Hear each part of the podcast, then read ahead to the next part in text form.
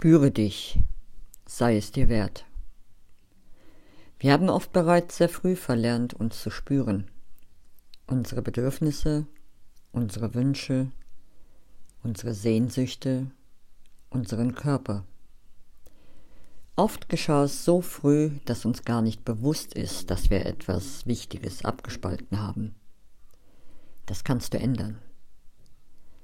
Lass es still werden. Um dich herum, in dir.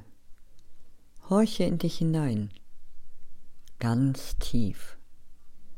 Durch die Geräusche des Außens hindurch, durch das Ich will des Egos hindurch. Noch tiefer. Was siehst du da? Was spürst du? Mögest du dich in dir wiederfinden, das wünsche ich dir.